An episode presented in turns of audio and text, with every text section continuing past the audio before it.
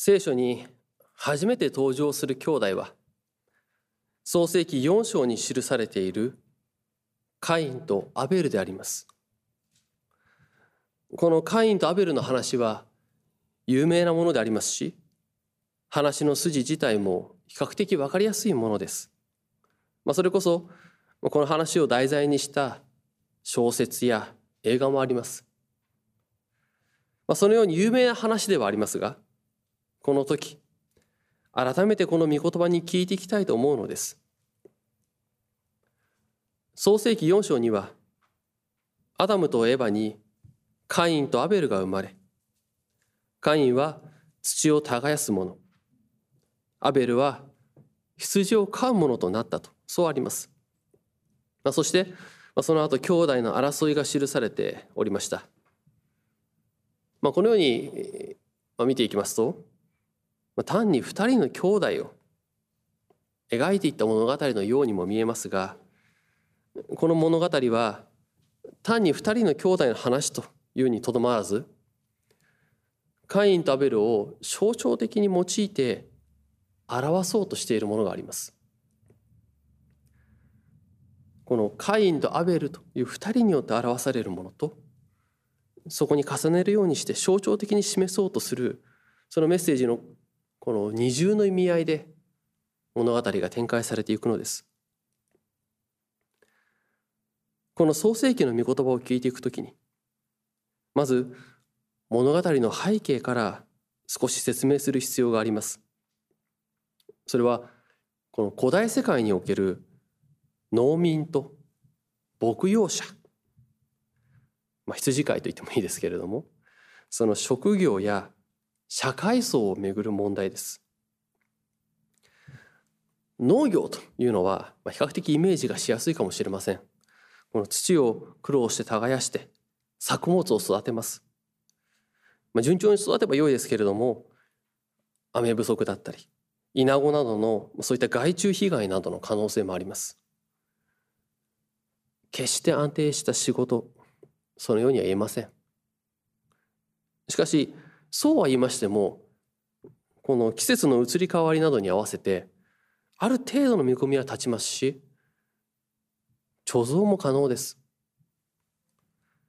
で一方で牧羊者の状況はこれとは異なります。キリスト教や聖書の世界ではこの牧羊者羊飼いが何かこの良いイメージとしてよく語られますけれどもその労働実態は農民よりもさらに苦しい状況でした。この牧羊者たちは羊に草を食べさせる必要がありますからまた水を飲ませる必要もある。そのために移動しなければなりません。屋外で生活する必要があるのです。いや、まあ、常に生活をしているというと語弊がありますね。そういったことが多くなると言った方が正しいでしょう。この家畜たちと一緒に草を求めてあっちに行き水を求めてこっちに行きと一年中あっちに行ったりこっちに行ったりして生活していくということになります。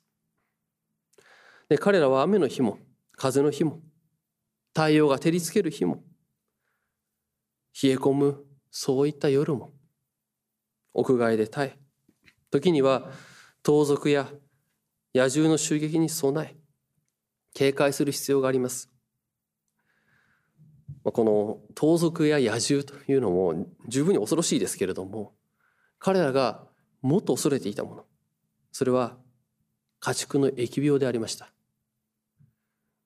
まあ、感染症と言ってもいいですけれどもでこの感染症というものは古代から適切な対応をしないと時にはその群れ全体が死んでしまうということがあったのです。でそうなりますとこの牧羊者たちは飼っている羊やそういった家畜が全て死ぬとなれば全財産を失うということになるのです。まあ、このようにだいぶ簡略化はしましたけれども農民と牧羊者にはこういった背景があるんですね。ですから農耕地に来た。そういった牧羊者たちというのは往々にしてこの不安定な生活をどうにかして安定させようと。この羊飼いという仕事牧羊者という仕事はあまりにも不安定だからもうちょっと安定した仕事にと。言って農民になることを多くは願います。しかし農民というのは土を耕かす必要がある。土がなければ始まりません。土地が必要です。苗や種が必要です。そういった農耕可能な土地であったりまあ良いものというのはすでに先住民である農民に占領されています。この牧羊者と農民のみを比べるのであれば農民というのは先住者であり社会的強者であります。一方牧羊者は遅れてきた移民で移住民で社会的な弱者であると言えるのです。でこのカインとアベルもカインは先に生まれたもの土地の先住者として農民となりアベルは後から来たもの後から土地に生まれて後から土地に来たものとして仕方なく牧羊者となっていると言ってもよいのですでそれが土を耕すものである兄カインと羊を飼うものである弟アベルに表されていくのですでこの力関係というのは、まあ、兄弟の構図としても表されて、まあ、兄弟でも往々にして兄が強く弟が弱いということがありますから兄であるカインが強者であり弟であるアベルは弱者となるのです。でこのカインは強者としてアベルよりも幸せな生活をして当然であると本人もまたこの物語を受け取る人たちも考えていたことでしょう。ところがカインよりもアベルの生活の方が祝福されたのです。神に生活が祝福されるというのはその人の生活が幸せであること物質的にも満たされて豊かな生活を送っていることを示しています。でこれを聖書は主はアベルとその捧げ物に目を留められたがカインとその捧げ物には目を留められなかった。そのように語るのです。でこの言葉についてあのハベルは最上のものを捧げたから神に気に入られたけれどもカインは最上のものを捧げず、まあ、2番目ないしはそういったものの一部だけを捧げたのだだからアベルは神に目を留められてカインが目を留められないのは当然なんだなどという理解をする人がいるようですけれどもそれは妥当性が低いでしょう。アベルが行ったように牧羊者がその自分の飼っている家畜のウイゴを神に捧げるというのは古代世界から当然のこととして行われていることですしカインも農民が当然のこととして行うように収穫のうちから良いものを捧げたということでしょう。カインもアベルも精一杯の捧げ物をしそこに悪意やよこしまな気持ちなどというものはなかったはずです。もしそういうものがあれば聖書があるいはそういったことを示したいのであればそういうふうに書いたであるでしょう。でも聖書は書いてない。そもそも聖書が示す神は人が捧げる捧げ物によって生きたりその捧げ物で気分が変わるというような方ではありません。この捧げ物は美味しいから好きだけどこっちはあまり美味しくないから嫌いだみたいなそういった神ではないのです。それは聖書が証しする全能の神ではない。カインは強者であるはずの自分がその生活において弱者である弟アベルに劣っているということを自分が下であるということを認めることができません幸せであるはずの幸せであるべき自分がよりによってあのアベルに追い抜かれたそのことが我慢ならないのです屈辱妬み、まあ、嫉妬というものがそこにあるのです。でこの屈辱や妬みといったものは怒りになります。そしてその怒りの矛先はこの問題の原因とそのように思えるアベルに向くのです。そして同時にアベルを幸せにしている神にも向きます。ドステフスキーの「地下室の手記」という作品の中に人間は自分の不幸ばかりを数え立てて幸せなことは棚に上げておくものだよというような言葉がありますけれどもその通りです。人は不幸は数え上げても幸せは数えないものでしょう。この会員は詳細は記されていませんけれども収穫物を捧げることができているということは収穫の実りを得ているということになります。得てなかったら捧げられませんからね。農民として彼は家があって夜には安心して眠ることもできたはずです。ですからそもそもアベルに対する嫉妬や屈辱感というものがどれほど筋が通ったものであるでしょうか。しかしカインはこのアベルとの比較の中に陥っていきます。しかもその比較というものは自らの尺度によるものですから甚だ怪しいものです。しかしそうは言いましてもそこにとらわれていってしまえば関係ないのです。怒りとなって結果的に怒りに駆られてアベルを殺してしまう。神にその怒りを指摘されていたのに神の言葉には耳を傾け傾けず神の言葉に従わずに怒りに従ってしまいました。怒りに支配されてカインはアベルを殺す。そしてお前の弟アベルはどこにいるのか。そう神に問われても知りません。私は弟の番人でしょうか。と白を切ってゆく。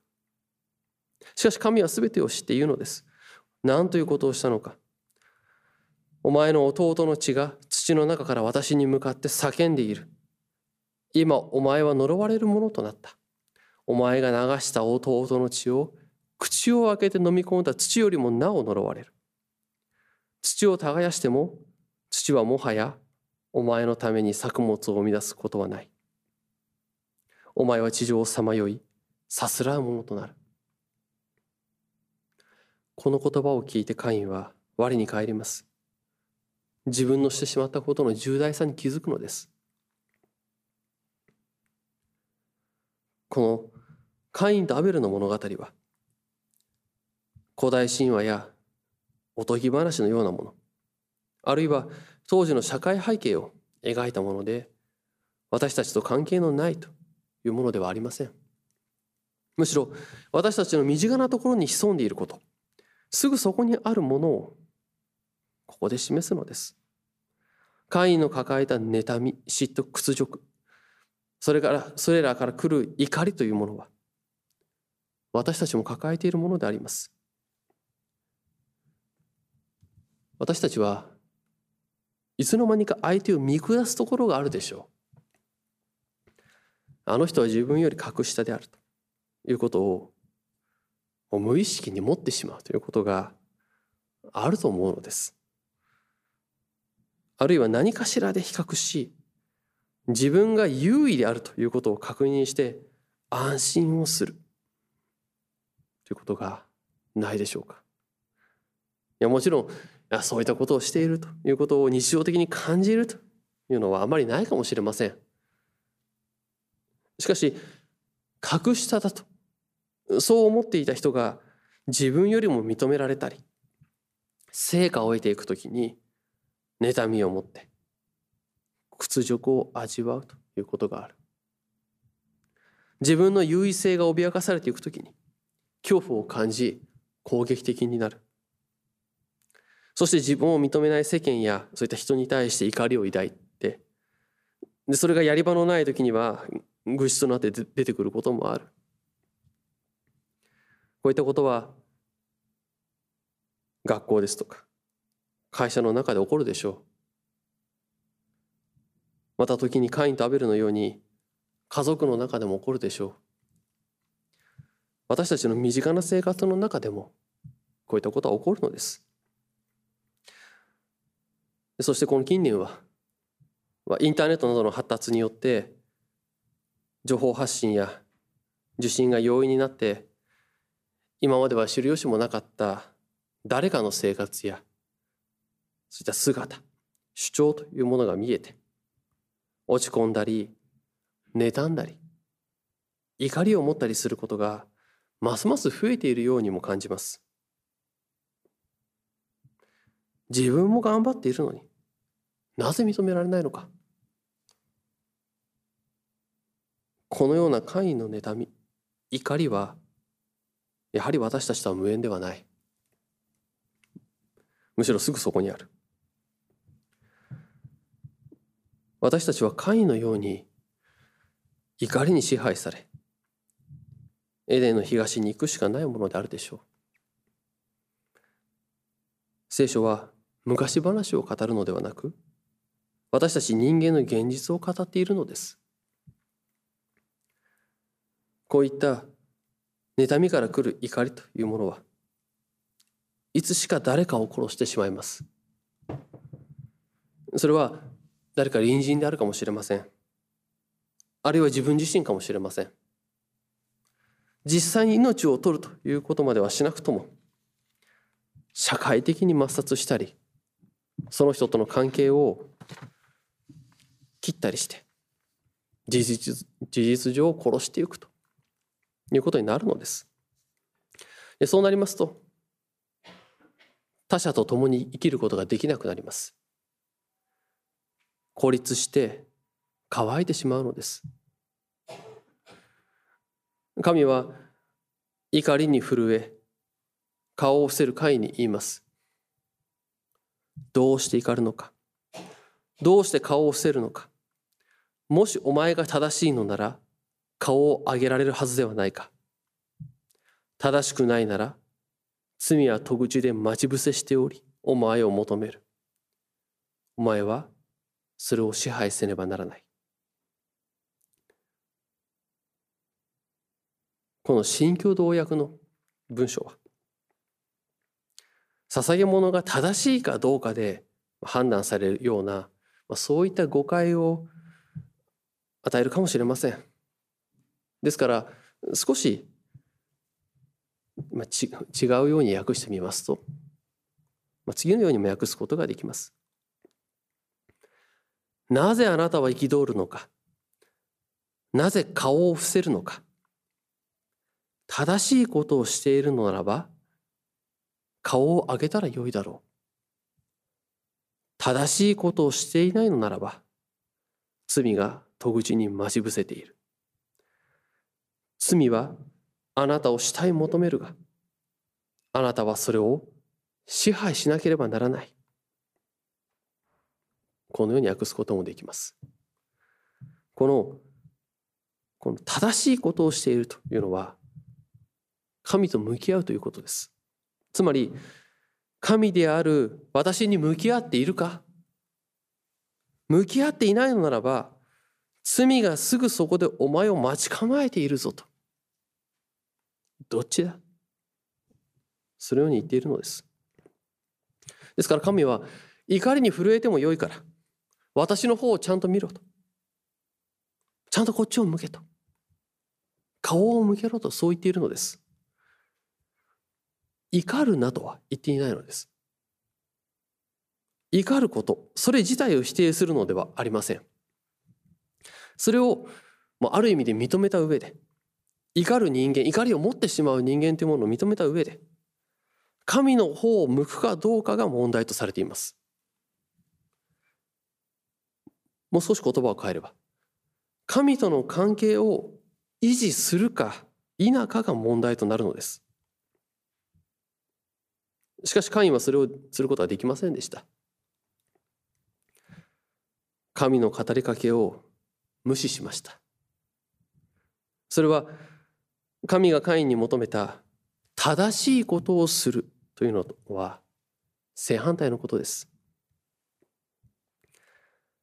神の存在を無視したり利己的になったり他者との関わりを断絶する罪それは私たちのすぐそこに常にあります。しかも罪というものは人間を死体求めてきます。人は簡単にそこに溺れていくものです。しかし神は罪を支配しなければならないというのです。罪にとらわれてはいけない。むしろ罪を支配しなさいと。治めなさいという。でこのような話をする際にはこの関与をはじめとして人が罪を犯さないように。神がそもそも罪がないようにしたらよいではないか。もし人が罪を犯しそうになったらこの人が神を操作して失礼。神が人を操作して罪を犯さないようにしたらよいのではないかと。いうようなことが、まあ、言われたりすることもあります。であるいはそういったいわゆる格差とか再分配というものがうまくいくように神がしたらよいではないか。世界を作り変えたらよいのではないか。という話もあるかもしれません。しかし神はそのように人間を操り人形のように操作する方ではありませんし世界を何か機械仕掛けのように動かすというのでもありません。神が創造した世界というものは自立したものであり人には人格があります。人間同士の交わりがあります。もしもカインが人が罪を犯さないためにその操り人形なで操るようにカインを操るとしたら神がカインをああそろそろ危ないからと言って操作するとしたらそこにカインの人格。人の人格や独立というものがなくなります。人の独立性や人格というものがなければ当然人と人との人格的な交わりというものもなくなりますからそれは神が創造した世界ではないでしょう。またこの罪というものは関係性の上で現れてくるものです。人の自立とか人格があるがゆえに罪が問題になるとそのように言ってもよいのです。そういった側面があります。神は人間の自発性自立というもの独立して自由であるということを尊重しその上で神に向き合い罪を支配するということを望まれるのです。そして実はそれこそが私たち人が他者と共に生きるという時の条件ともなっていくのです。罪を支配し神の方を向くことによって妬みや怒りというものに支配されないことによって人は初めて共に生きるということが可能となるのです。私たちは今生きている。神の守りのうちに生きている。ここにあるというその事実を無視して妬みにとらわれる。あるいは挫折や屈辱に心が萎えてしまい怒りにとらわれそうになる時があります。エデンの東に行くしかなかったカインと同じものであります。ある意味でこれは仕方のないことです。人間の現実あるでしょう。しかしその時にこそ神を見上げ神と向き合うことが必要なのです。そのようにしてカインと同じ道をたどらないようにしなければなりません。なぜという問いでもいいのです。あるいは怒りでもいいのです。神を見上げて神と向き合うことが大切。神に率直に問いかけましょう。語りかけましょう。私たちにはそれが許されております。カインが自ら追わなければならない罪の重さを前にして追い切れませんとそういう時に神が見捨てなかったように私たちも見捨てられてはいない。主イエス・キリストの十字架の贖いによって仲介によって神の方を向くことが可能とされます。神に向き合い私たちを捉えようとするものから自由にされることによって私たちは共に生き平穏に生きることができるものとされます。ガラティアの信徒への手紙で霊の結ぶ身は愛であり喜び平和寛容親切善意誠実乳和節制ですと。そう言われている通りであります。神と私たちと和解させる